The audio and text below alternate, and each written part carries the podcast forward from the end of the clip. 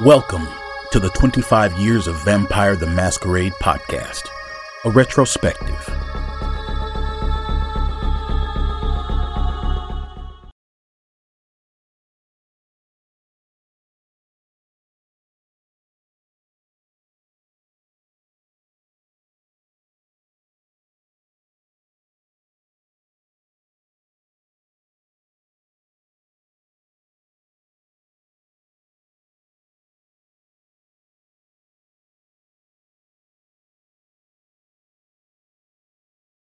Hey, folks, and welcome back to our review of. Uh, oh, wait a minute, DJ. What's the name of this book?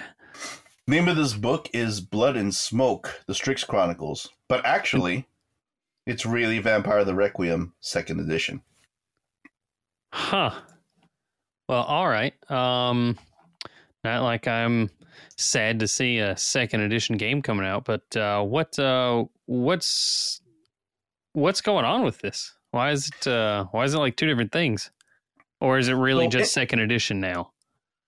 Well, interestingly enough, there should be some background that we should actually speak about regarding the book in general, right? Uh, it has Mhm. been some time since we were taking a look at the greatest library that we had regarding Requiem, um, and some time had passed in which the material did end up getting updated. And as we started seeing, especially from our previous podcast, that there has been an evolution of where, you know, Vampire the Requiem first edition had kind of evolved into something a little bit more. We always had an idea that Mhm. there was like this I this thing that had made it too much of an analog with Masquerade in certain cases, but we started getting more into toolboxy kind of the exploration of different ways of reviewing vampires or seeing them or playing them as we started getting towards the end of it.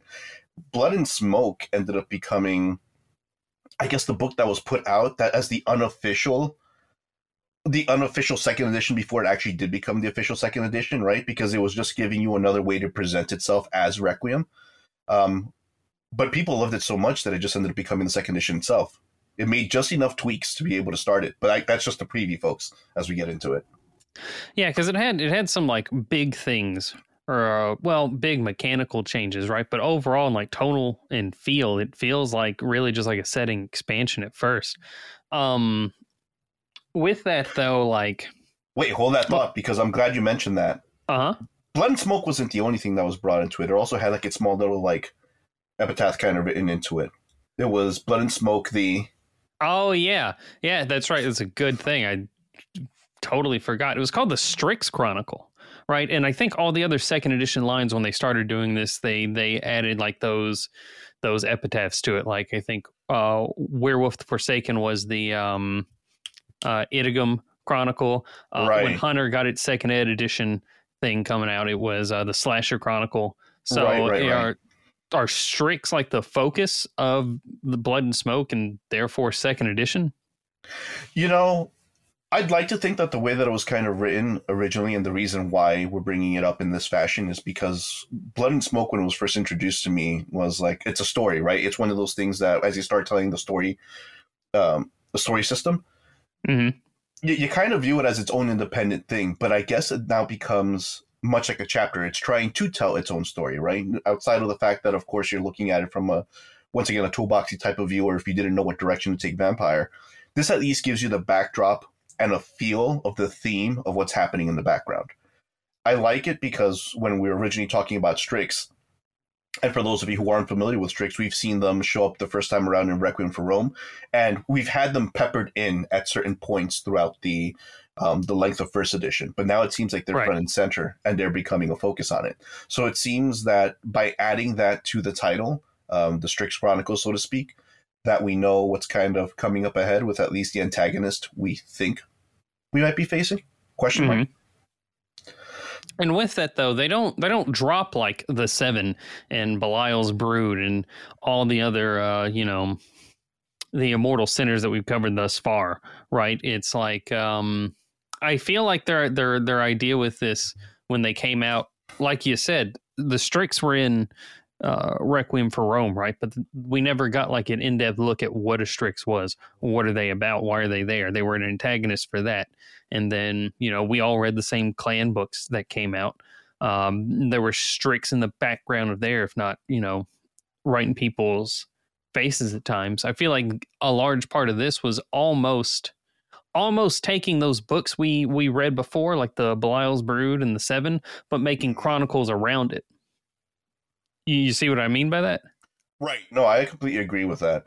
Um, because there are a couple of changes with, you know, Blood and Smoke. Right at this point, moving forward, um, Vampire the Mask, rather Vampire the Requiem. Once again, second edition. Uh-huh. I almost yeah, up there, folks. Up. But right, but there's a reason behind it as well, and I think we should kind of get into some of the differences because of this. So to kind of preface this, folks, this is definitely going to be a review of a core book right? Mm-hmm. Uh, this isn't kind of like the previous books that we've done, which have kind of been like setting materials or source books of sorts.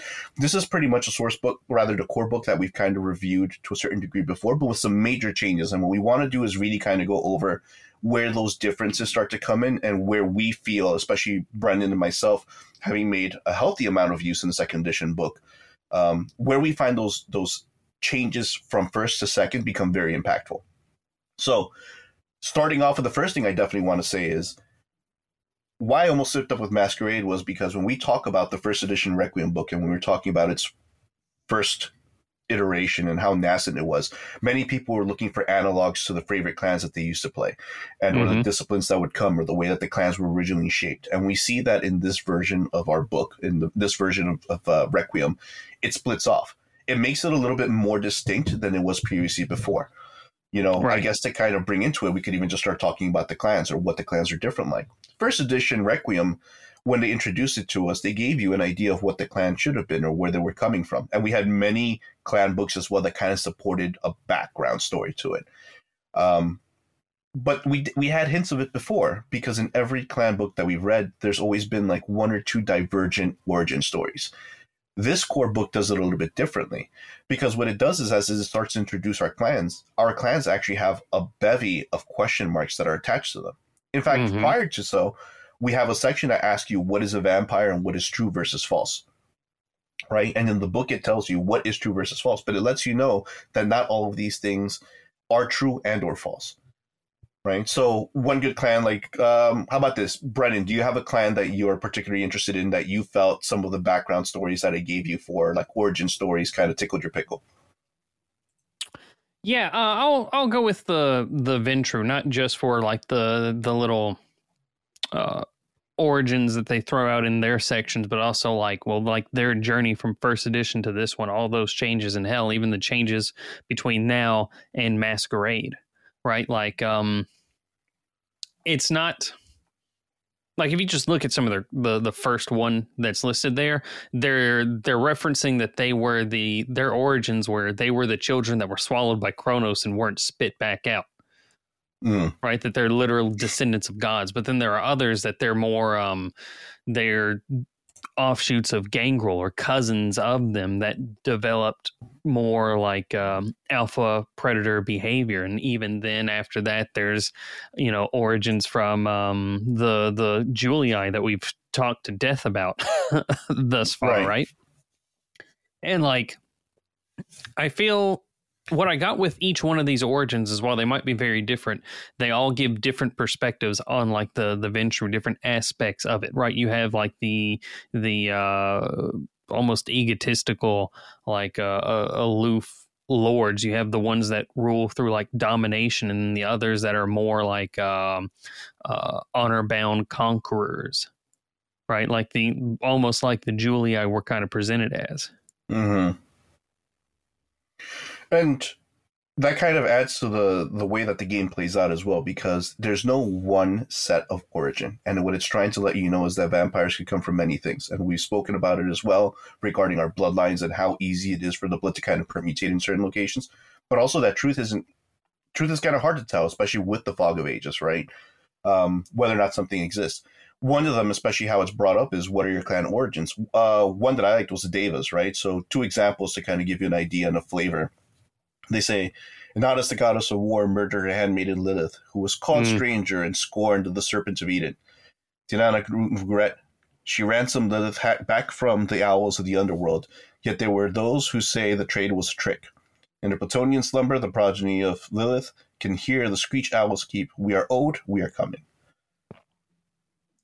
Another one says that there was a dancing plague in which it swept throughout Europe for centuries. And documentation was to start with one dancer before everyone just started continuing dancing and dancing and dancing until they all continually start to fall over. You know, and in this process, um, these spirits that kind of survived and had continued forward will also had spawned the Daeva. And it's not to say that one versus the other is kind of false, but you do at least get a flavor for what the clan should be kind of bringing you, right? Mm-hmm. It's that, so that was, um, go ahead with all these origins, I get the idea. It's like you know none of these are actually true, but they've got like different meanings inside of it that are true. I think that's uh, the direction they were going for. I also always hated that because sometimes you just want a damn answer. But uh, I don't know. I don't think um, I've enjoyed Requiem more than enough without those solid answers. I think sometimes maybe as much as I want them, it's not ever really needed. Um, speaking of solid answers, DJ um, in these clans that we've already kind of talked about, did you get a big like? Did you see a big difference between them in this second edition now versus how they were presented in the first edition? To be honest, I don't. I think what has changed is the foundation level has changed. Now, hear me out on this. We'll use okay. Ventrue and Daeva as an example, right? There's a couple mm-hmm. of things that, um, so for example, the older system had kind of preyed upon the fact that it uses virtue and vice to kind of work as analogs for like um, nature and demeanor for what we knew as masquerade, mm-hmm. right? And virtue and vice was something that was, especially vice, was something that was big for the Daeva. Now the Daeva are kind of a little bit different with it, but the way that they have their clan curse is also different and we'll get into it just a little bit regarding like that other aspect the changes but the Daeva's clan bane as they call it now happens to be that they can't really afford to feed from more than one person continuously otherwise they start kind of becoming codependent on them to the point where mm. it's almost obsessive and it wasn't that we've seen it before because we definitely have especially that Daeva clan book that was written totally espouses the obsession that one may or may not have upon such a creature but you see it amplified here. Now, when I mean that on the ground level it had changed, remember how we were talking about like what is truth about a vampire versus what is not? We've kind of substituted a couple things. We know that the predator, like for example, these kindred, these Cainites, these these vampires can now tell each other apart easier without having to suffer worrying about the predator's taint. Mm-hmm. Which we knew was something in the beginning when that was, was introduced to us. We're like, oh man, this is cool. But in practice, mechanically, having to roll consistently for it kind of became a little bit harder to deal with. If I, if I can pause you over. right there on that topic because I want to go into that a lot. When I first, when I sorry, I started in second edition Requiem. Right, that is the first right. tabletop RPG I ever played. So when I went back to look at the first edition core book, I was like, "Oh, this Predator taint thing, it's not, it's not there. I wonder why they got rid of it. This seems awesome." Then I think uh, I was talking to someone. I think it was actually Bob, and he was like, "Yeah, I mean, it's kind of cool, but really when you put the application to it it's more like just uh, a dick measuring contest. And i was like oh no. Because yeah after that i tried to incorporate it right? And it was like oh it was constant. I was like oh all right now this makes sense as to why it's gone.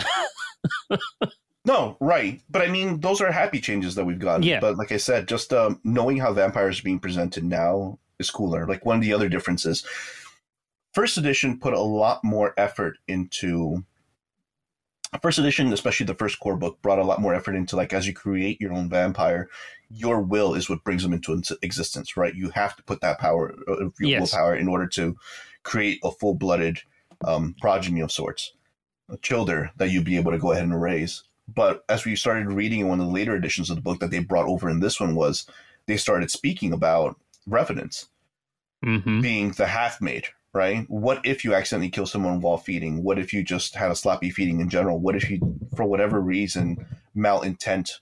And I guess this kind of runs synonymous with it to have like will behind it or maybe neglect had created another type of vampire. And this is like a problem, right? Because you should be mindful of the ones that you create. You don't want these creatures that are running around without a clan, without a no, you know, without anyone to kind of help them go through this process. But now they're included in this book how did you feel about that? Because that was that was another one of the bigger changes as well. So that uh, I thought I thought the revenants, or maybe I was thinking of the the larvae. Do you remember what I? Do you know what I'm talking right. about when I'm talking about mm-hmm. larvae? There was another night horrors book uh, and those can get a little tricky to track down because they're not always vampire specific, right? It's like they might be of some bent, but they can work in any of them. Um, but I um, they're they're kind of like a weird thing that didn't make sense to me at first, right? And almost like a, distraction. They're like a half vampire. Well, you mean like a dhampir? It's like no, they're full vampires. It's just they're like uh, lesser. But it took me a while to really, well, not really a while. I had to stop and think about it. And it's what you just said. There's that aspect of will that's been like, even though there's been a lot of changes in second edition, that's like a, a cornerstone of the game. Is that the the like will of the vampires will uh, shape or is what keeps them going. And when there's not that intention there, when there's not that that focus, things fall apart from it. Um, and I, it's still something I have like a little bit of trouble uh tackling. Uh, I don't think I've actually ever used revenants uh in the in the game, but maybe it's because I've never fully wrapped my head around them, like beyond you know, just the surface of them. Well, I mean, here's a good example, right? When we're looking at the movie Near Dark, have, have you seen the movie Near Dark? Yes, yes, absolutely. Right. So we have a, a person who got bitten. He's halfway through the process, but he's not one thing or another. You leave him alone long enough, he'll probably find his way and or become something. But as of now, he's still a nuisance, right? Before he fully converts and or becomes something else that's kind of how I kind of review the Revenant at first glance, especially if you're running a story like that. How many times must your sheriff go ahead and clean up after this vampire who just keeps leaving these like half bastards out on the street? Mm-hmm. Right? Do you bring them into the fold? Do you not? Is it better to bring them in? Does someone even want to put the investment in there? Because they do talk about having to invest in them, right? And it still holds true. This is like Shadows of the first edition, where you, if you want to sponsor a vampire and make them of your own, you must go ahead and give of yourself and as well invest that willpower to say, yes, I will bring you into this bloodline. But not everyone wants to do it because it's like, why? Why do I want that around my head? Uh huh. And I think that's a that's a big thing that they tried to to set in, like just with the embrace in general, right? That's why that act of will is required for the embrace. It's that if you're making another vampire, well, that's more competition. It's more danger inherently. Uh, you need to be real sure about what you're doing before you just introduce another one. Um, True.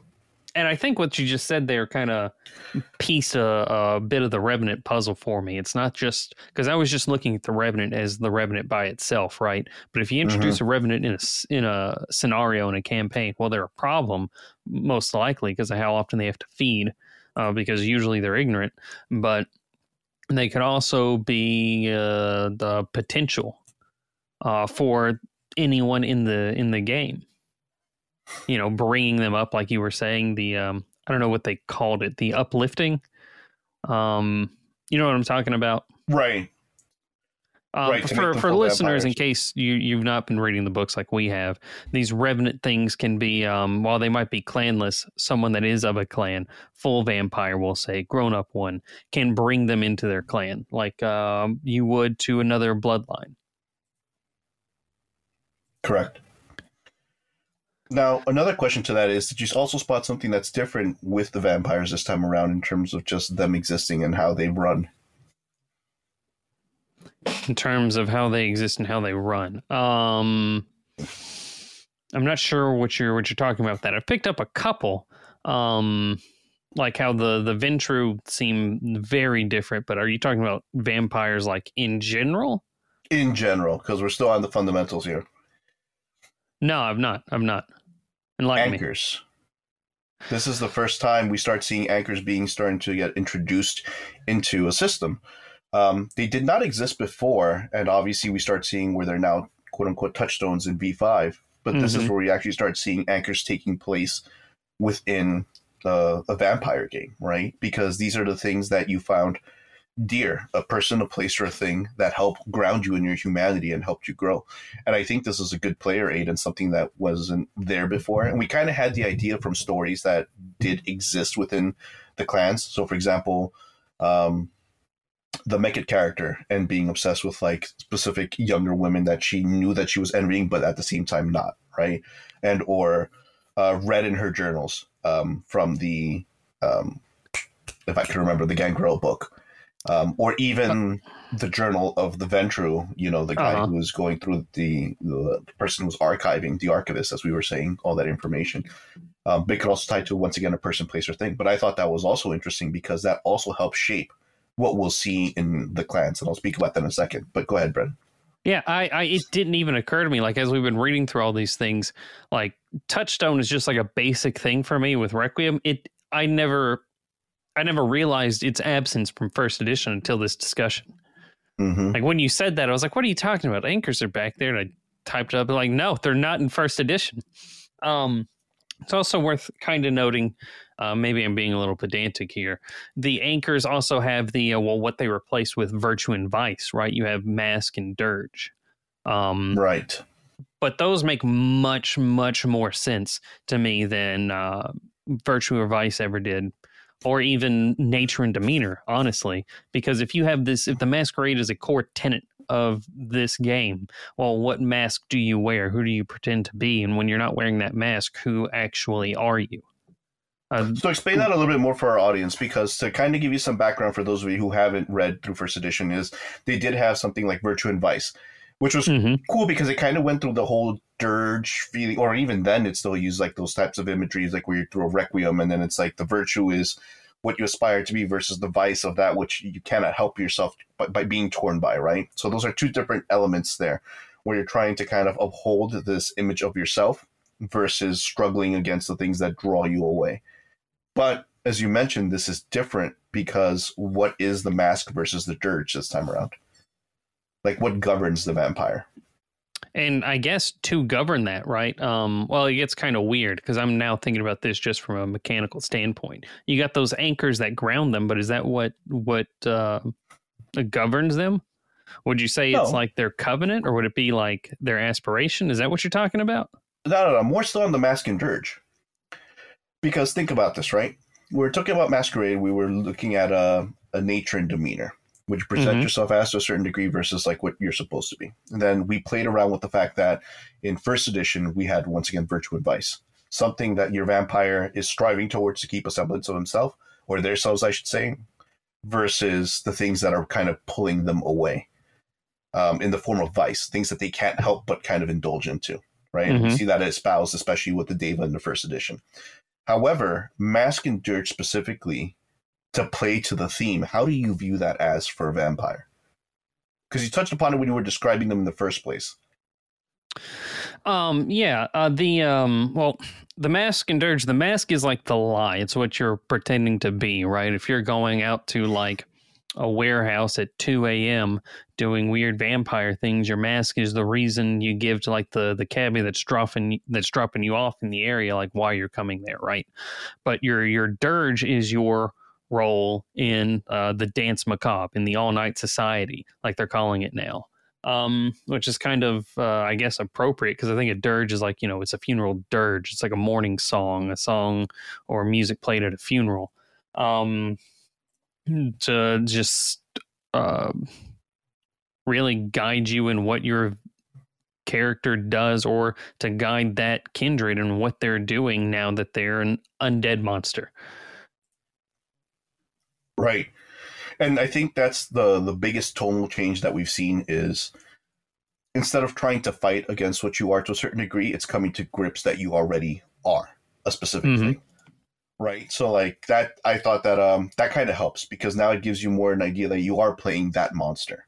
Whereas before it was like, okay, I'm kind of struggling, and you still are because you have humanity as a scale. They still use the humanity scale to kind of talk about vampires in general and the echoes of that with what you remember and once again as you were mentioning the anchors that put you in place to help you keep you know grounded it doesn't change the fact that you still are a monster and that there are certain things that as the monster you must appease especially if you're appeasing your beast and or you're letting your hair down amongst your peers whenever you're around them.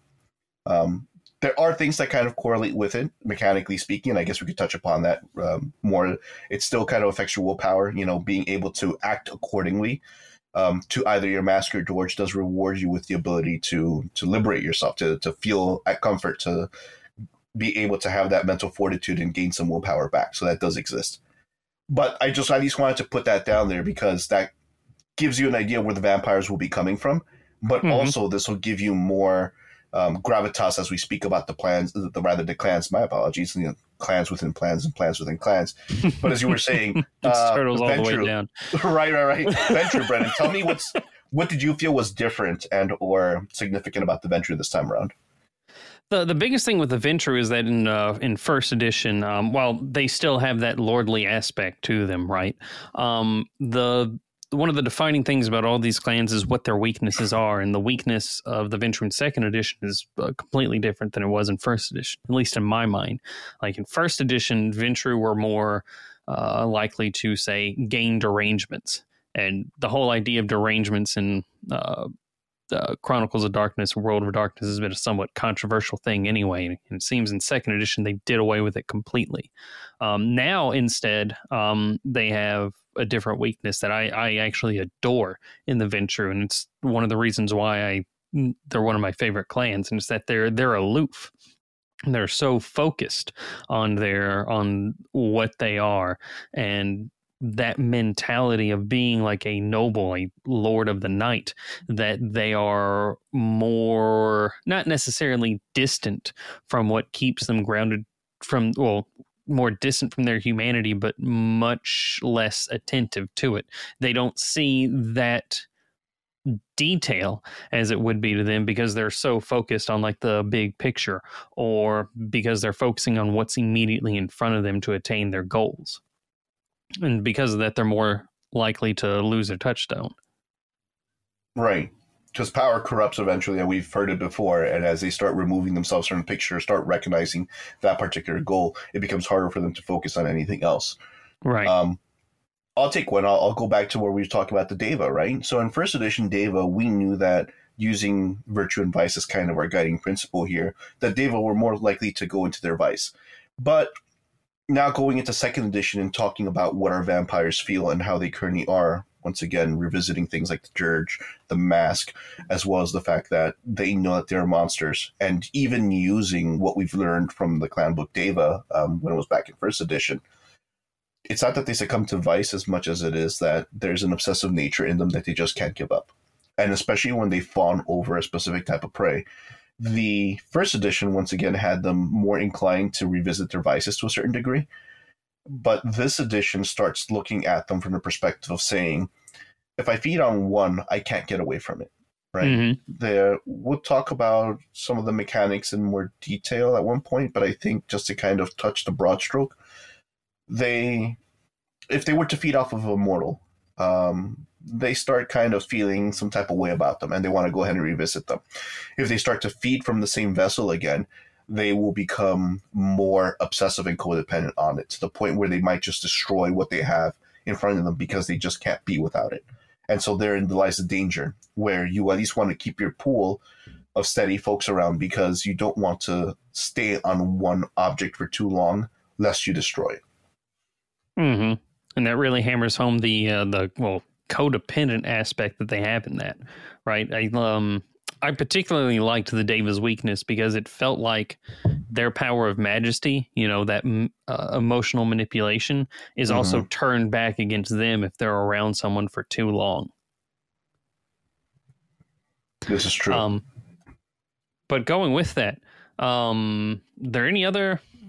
Uh, well, we we covered like the a good chunk of like general uh, vampireness in second edition, and we hit a couple of the clans. Uh, I don't want to hit every one because I want some pe- I want some fun stuff for people listening. but um, is there anything else you wanted to mo- you wanted to talk about in like those differences between first ed and second ed? There are some differences as well that gets brought up that gets acknowledged that.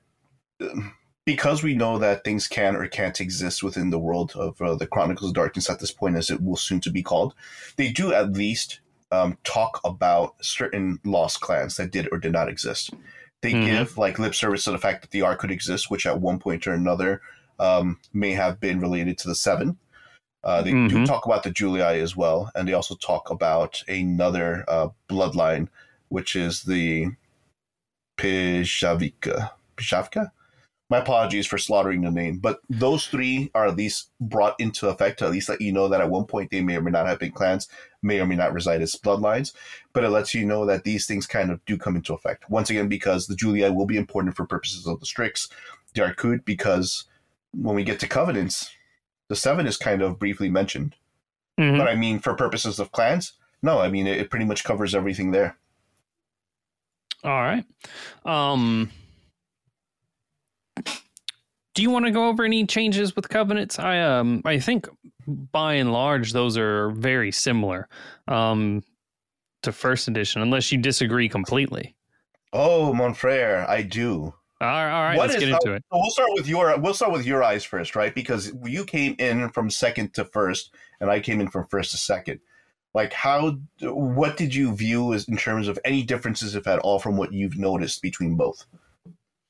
Um, the Invictus in the second edition part have um start to show a, a bigger difference because if you go back to like first edition writings and uh, uh, most of the Invictus book, it has a very you know noble and courtly atmosphere to it. But when you start reading about it in second edition, well, it's kind of has a, a, young buck feeling to it.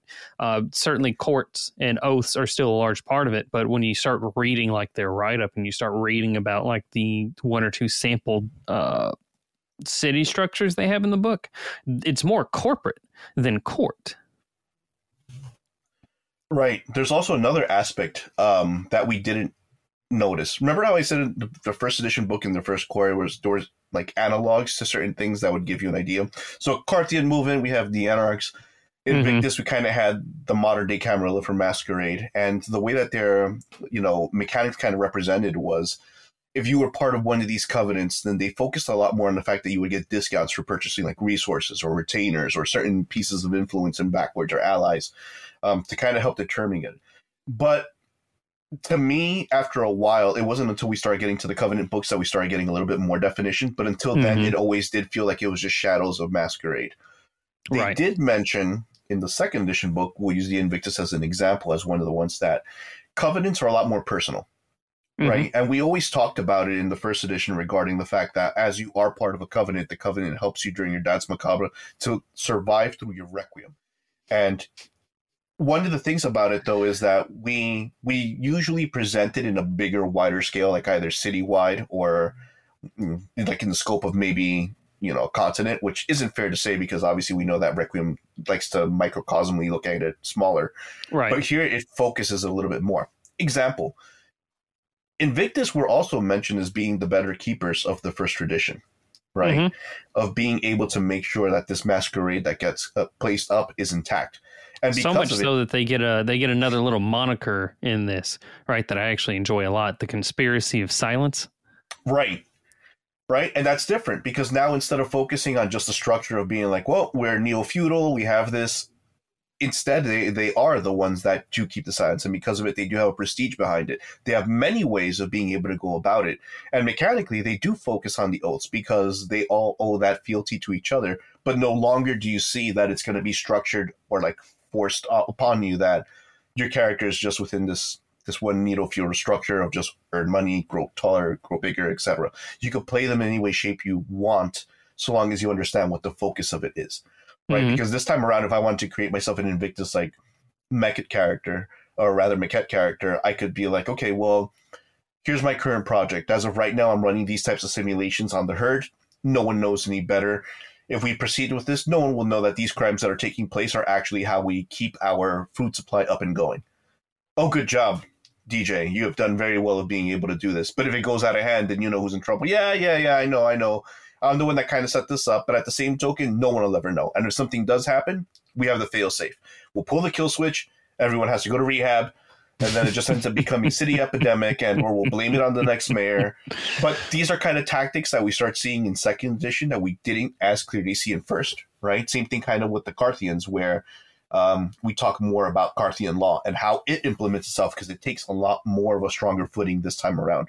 Yes. and carthian law ended up becoming a lot more prominent in their clan but rather in their covenant books. So we start seeing where pieces and bits of the better parts of things that we've read before start getting implemented this time around it felt like this was there was a, a refinement process going from 20, 2004 when the first edition came out to what this came out 2014 like a month before 2014 i think. Yeah something yeah. like that. Um but yeah like going going through this up to this point it's been like uh it, it's, it's been a blast to see where it's come uh, what it's come to uh because in case you haven't figured it out at this point dj this book is my favorite tabletop RPG.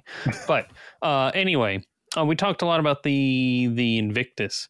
Um, was there another thing you wanted to hit before we moved on? The seven, the seven does get brought mm. up here. Mm. The seven now, what? the seven do get brought up as a covenant. Mm-hmm. Right, and that's also significant. Why? Because we know that in first edition we kind of had them as inserts along with Belial's Brood being kind of like the boogeymen of sorts. Um, to things that may or may not have existed. This time around, they actually do get their own insert in which they do exist, right? They are part of a covenant. That covenant does exist, and it gives you the opportunity as a player to kind of play around with it if that's something that you wanted to kind of be involved in.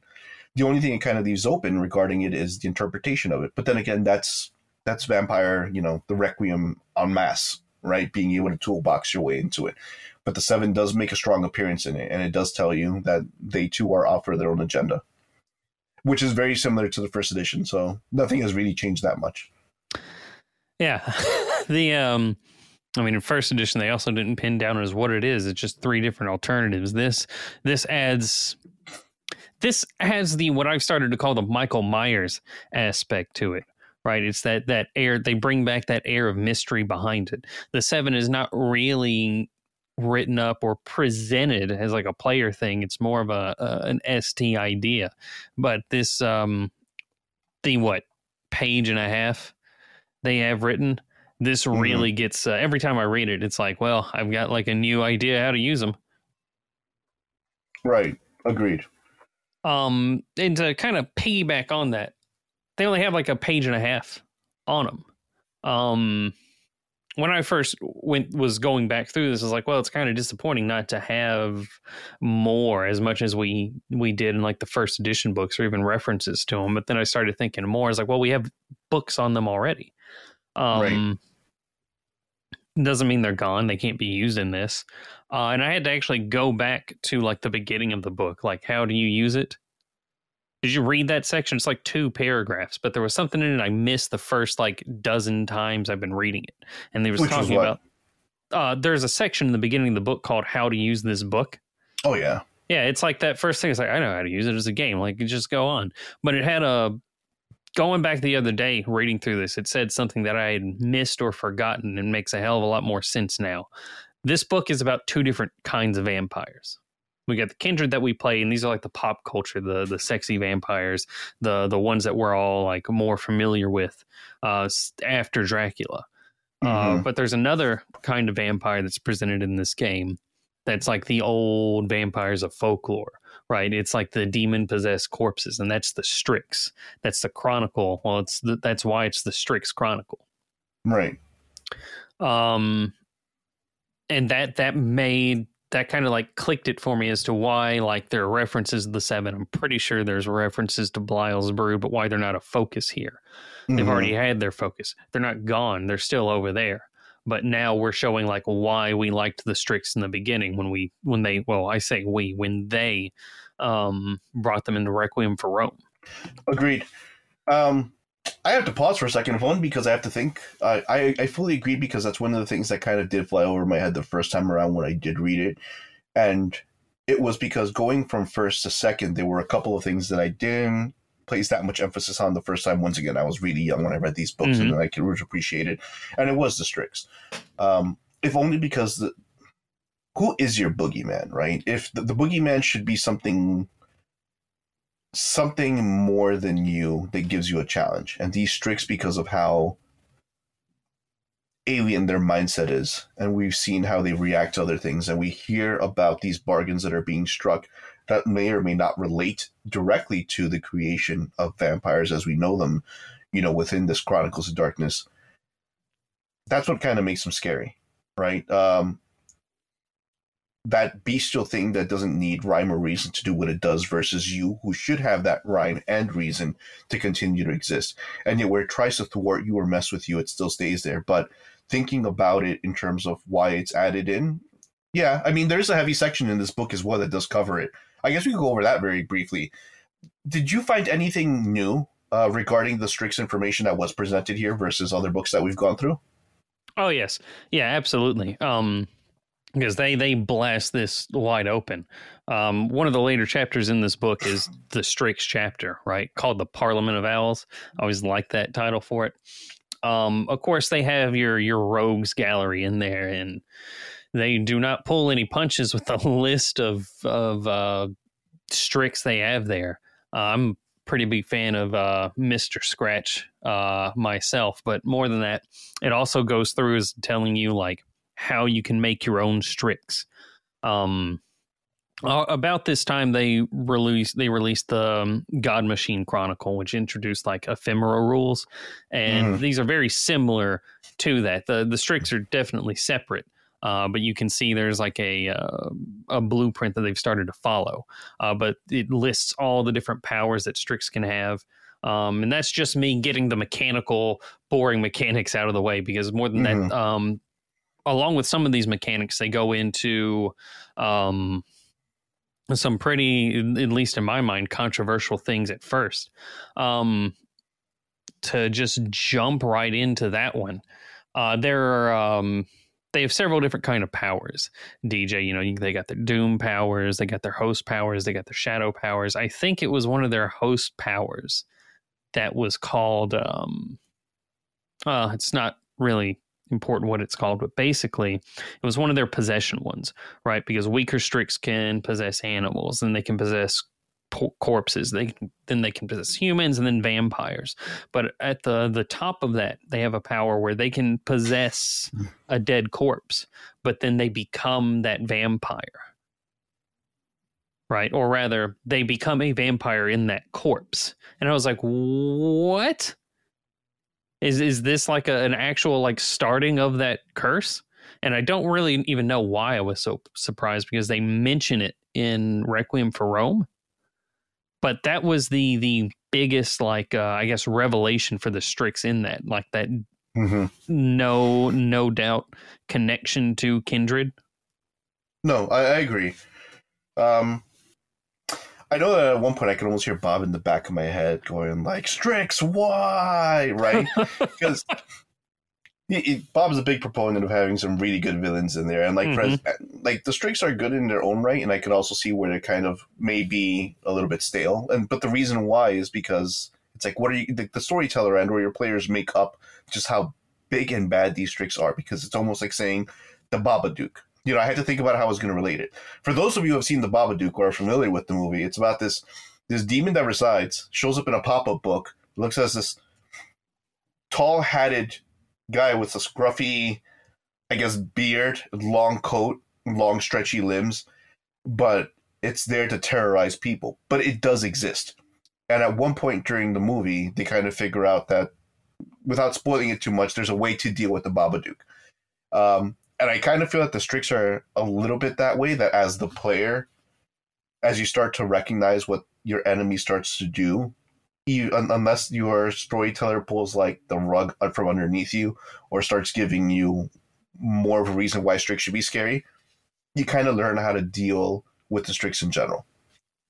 Or I shouldn't say deal. Let me let me clarify that. It's not that you'll deal with them as in you'll win a fight. It's more like deal like you'll have to figure out how to work around this demon that's coming after you and or trying to ruin your life in general. Yeah, these these Strix are not something that can ever really be handled like um well one on one face to face. Um they are very um they ever dropped into a campaign, it's one where you're the players are really gonna have to like think and get really good at dodging and thinking on their feet. Um but that was my anyway that that was my big like jump into the deep in with Strix. Uh, was there anything else with the Strix that jumped out to you when you were going no, through this? Not so much the Strix because I think with the Strix, we're pretty much done there, at least as I figure, because everything that we've kind of read there, creation, many of the Doom powers, many of the powers that did exist Mhm. or things that they have done, have already been outlined in previous books, and they took the better parts of them and just placed them in this book for purposes of of uh, of convenience and not having to search through the other books, especially if you've never started through first edition all the way to second edition. So that was nice of them to do because at least it gives you a basis from where to work off of. Mhm. However, um, on the vampire side, there were a couple changes that I also did see mechanically that did bring up a difference. One of them was the difference between supernatural damage, or rather superficial damage versus aggravated damage. Gone were the old days of bashing uh, lethal and uh, aggravated, and now we just move into superficial versus um, aggravated damage. How so?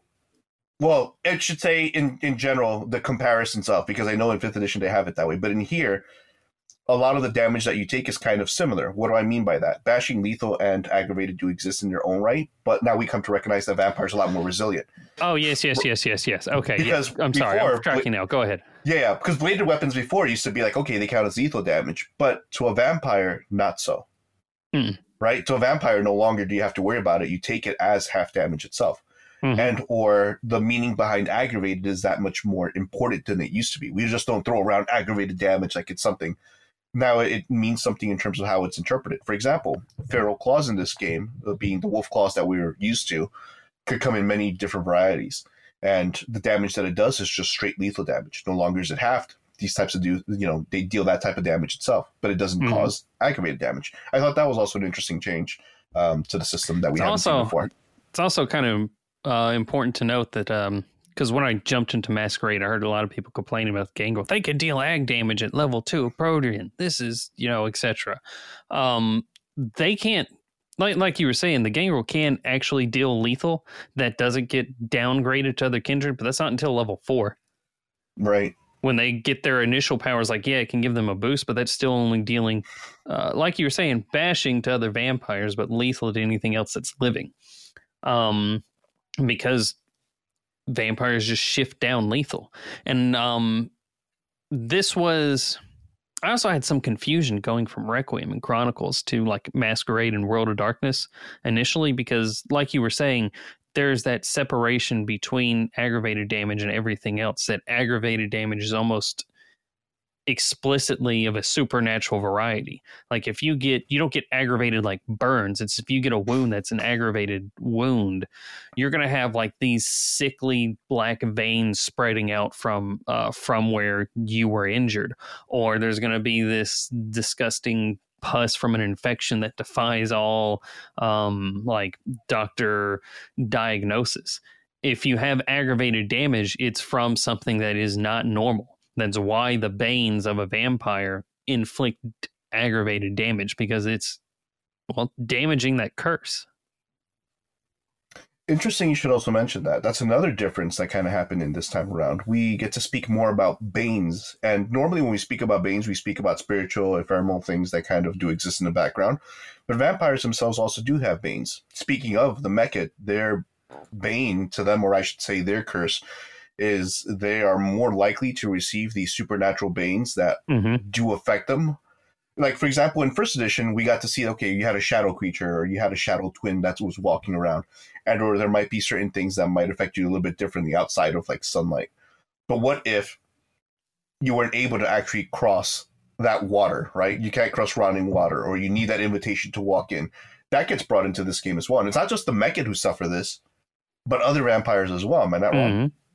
No, they they do. Um, and it's not like uh, there are just more additions like a clan bane, right? It's as a kindred goes on in their in their dance macabre, if you want to call it that, uh, they can acquire more of these weaknesses. Like you were saying, can't cross running water, are actually repelled by people that are pure or or faithful, right? To actually hit those old vampire tropes.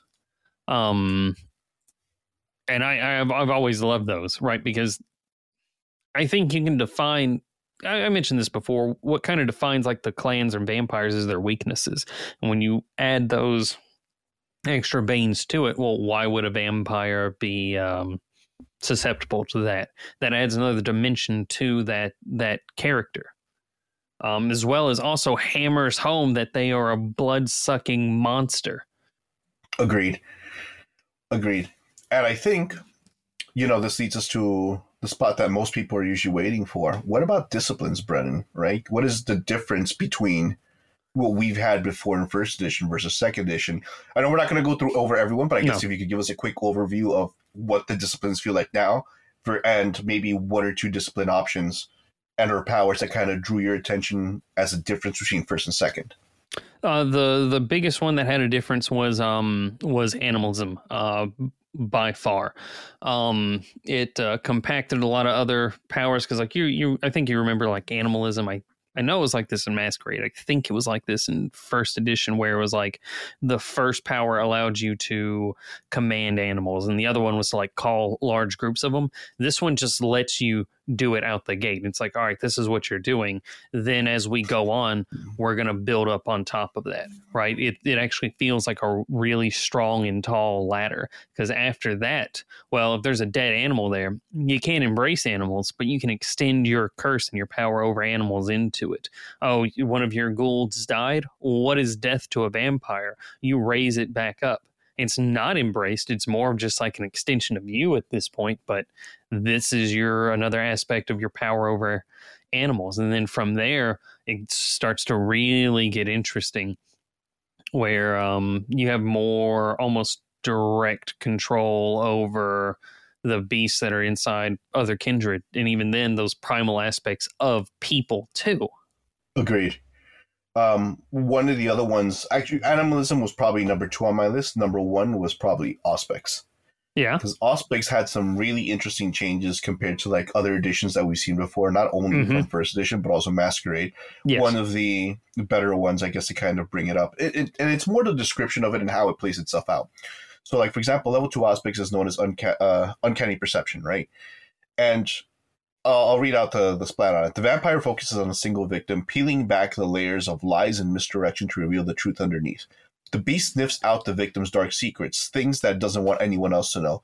What the vampire does with that information is up to them. Now, how this plays out and the way that it's done is long gone are the auras of colors that give us an mm-hmm. idea.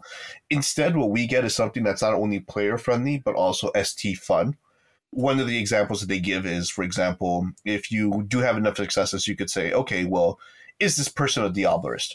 And the reply might be something akin to the way that your beast would take it in the smell of brimstone and clotted blood, thick blood, blood dripping off of the victim's chin. Because that's how your beast is percepting that information, or rather taking a look at it. And I thought that was cool because there's so right. many ways you could play around with getting that answer without having to wonder whether or not it's an aura surrounding them, not surrounding them. This makes it a little bit more primal. Yeah, I think a lot of people are used to thinking of Auspex as, oh, it makes your senses better. You can see better, you can hear better, when that's not what it is at all. It is you using the senses of the beast, right? So heightened senses is gone completely. Uh, well, it's not out of the book completely. Uh, Auspex will play a role in like some uh, sense using things like taste of blood it's used in, or it can be. Uh, and acute senses is still around, but that's a, a different merit, not necessarily tied to it. But this, more than that, finding secrets, like you were just talking about, which was a, beautiful explanation, but it's also finding dangers or when finding food. Uh, the first dot of Auspex is probably one of my favorite powers because it makes the most sense out of anything a, a vampire would have. What is the easiest prey in the room? And who is most likely to hurt me in this room? That's it. and like you, common sense the discipline is that what you're saying? Yeah, that's what it is. I mean, it's not bad. At least it's a good technical way of being able to maneuver it, and it does kind of work towards a logical conclusion of like, well, it's like heightened sense plus, right? Because it's not only yes. training wheels to getting the next step of the discipline itself. It's just logical to say this is kind of where you start with it. Another one that we also uh, took in, this is my third favorite, is the rework of Obfuscate. So the rework of Obfuscate was pretty interesting because we're used to usually seeing our Cloak of Shadows or in terms of like Unseen Passage taking effect at our level two. Um, this time around in second edition, we have Face in the Crowd. And I love the description for it. The vampire could turn their predatory aura inwards, walking through crowds of people who pay him no heed. As long as he doesn't do anything to obviously draw attention to himself, nobody notices him. He's just one more person on the street, part of city nightlife. People don't shy away from him because of what he's wearing or what he looks like. He's just a fixture in the city as if everything else. So it's cool how they explain it, right? Because mm-hmm. previously before, when you're looking like unseen passage, we've always used it as a like, okay, well, we're kind of just moving through a crowd. No one sees me because they just don't choose to see me. Whereas it's the opposite. It gives you like the reason why the beast is like, well, if I turn myself inward instead of pushing myself outward where it scares people, I just put this cloak over myself where I'm just I'm so insignificant that people just won't even care. And it's not that you weren't there because you always were there. In fact, it's not even like it's cloaking anything. They just don't care by maybe by by way of proximity. I'd have to assume we could play so many things with it, but I would assume mm-hmm. like way of proximity, you could be wearing like a, a Tyrannosaurus Rex, you know, onesie.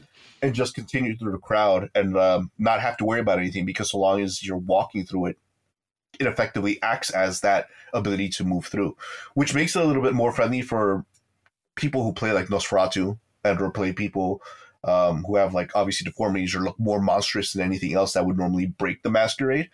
Um, it's a nice intro to it because you know, well, if that does level one, what does level two do? Uh, level two is a touch of shadow. Now, instead of also using themselves as a face in a crowd, anything they touch could also go missing, up mm-hmm. to including objects and people. So Brendan and I were walking in a crowd, and I'm like, well, Brendan's got to go with me. This is a great hunter's tool. I could literally pick someone out of a crowd, put an arm around them, and they go missing as well as I do. Uh-huh. Obviously, the precautions I have to go take a place because I can't have my victim up and running and, and yelling or whatever the case might be.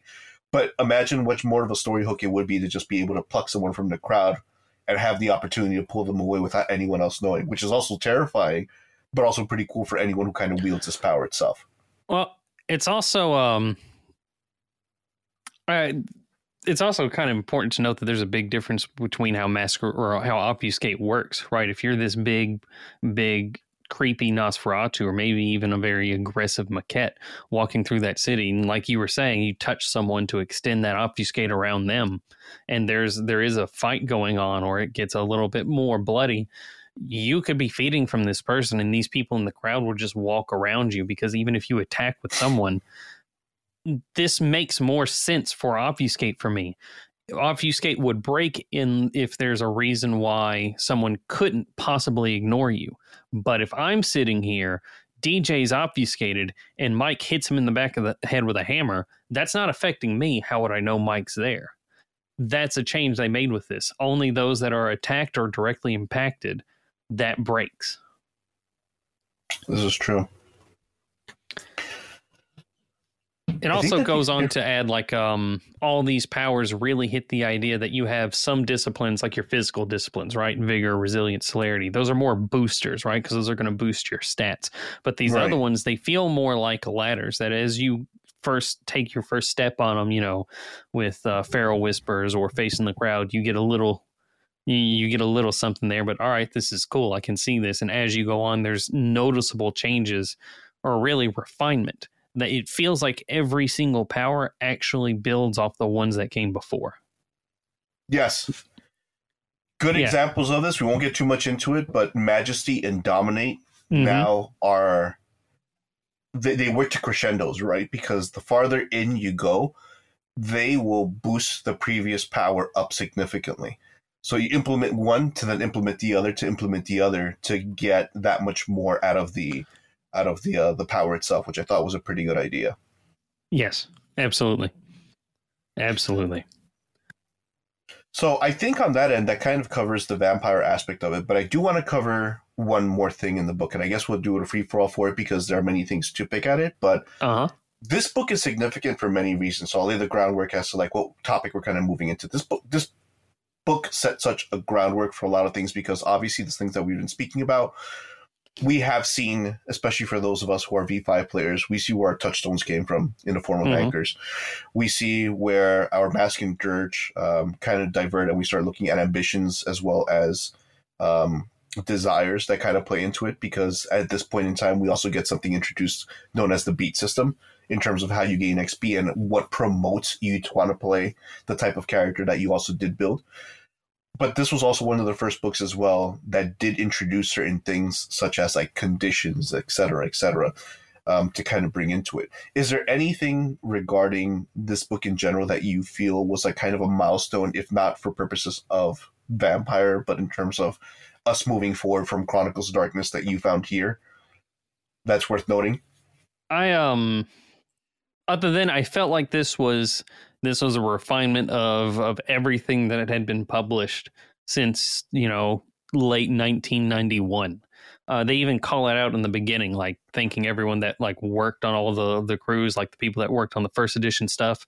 They even call out what you and i have been talking about a large chunk of the time that refinement of vampire the requiem that started in damnation city and requiem for rome in the clan books right? And calling out the other people that had been with the company and shepherding these lines from like early on, like Justin Achilli uh, and Will Hindmarch, right? And I felt like this was this is my favorite vampire book game to play, but it is like that because it took so long to get like the best parts of it and the best inspiration to build it up. So like this, I, I I've said before, this is my favorite tabletop RPG book or game, and it's not just because it was the first one I was playing.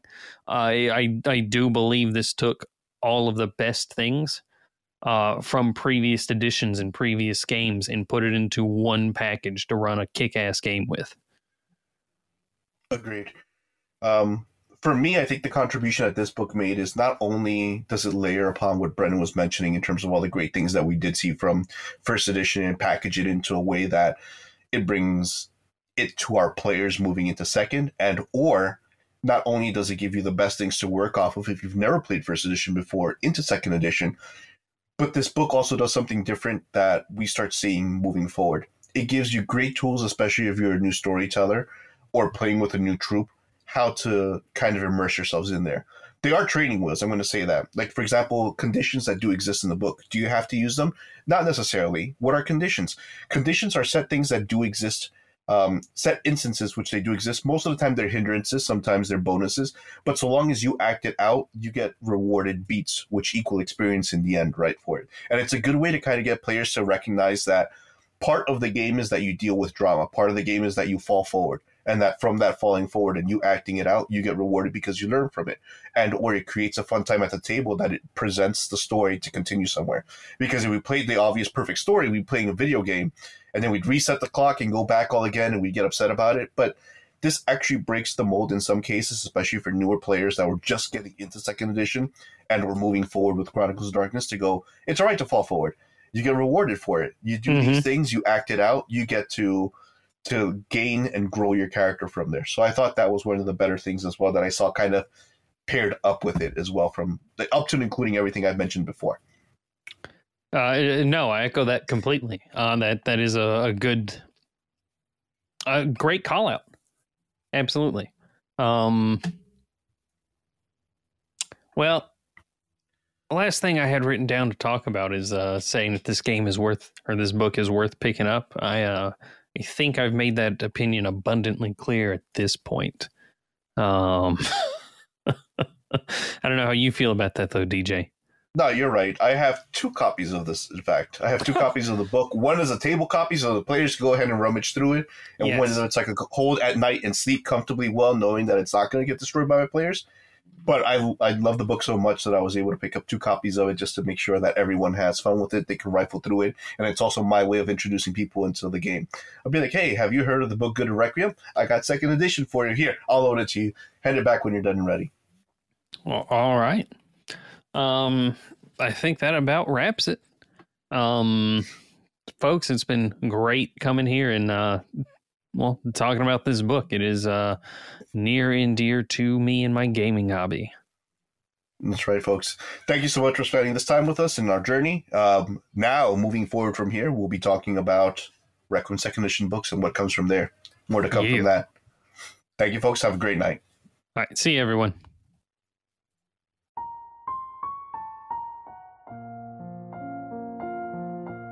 Thank you for listening to our 25 Years of Vampire the Masquerade podcast. If you like what you heard and want to support us, please share it with others or leave a review. Thanks again, and we'll see you next time.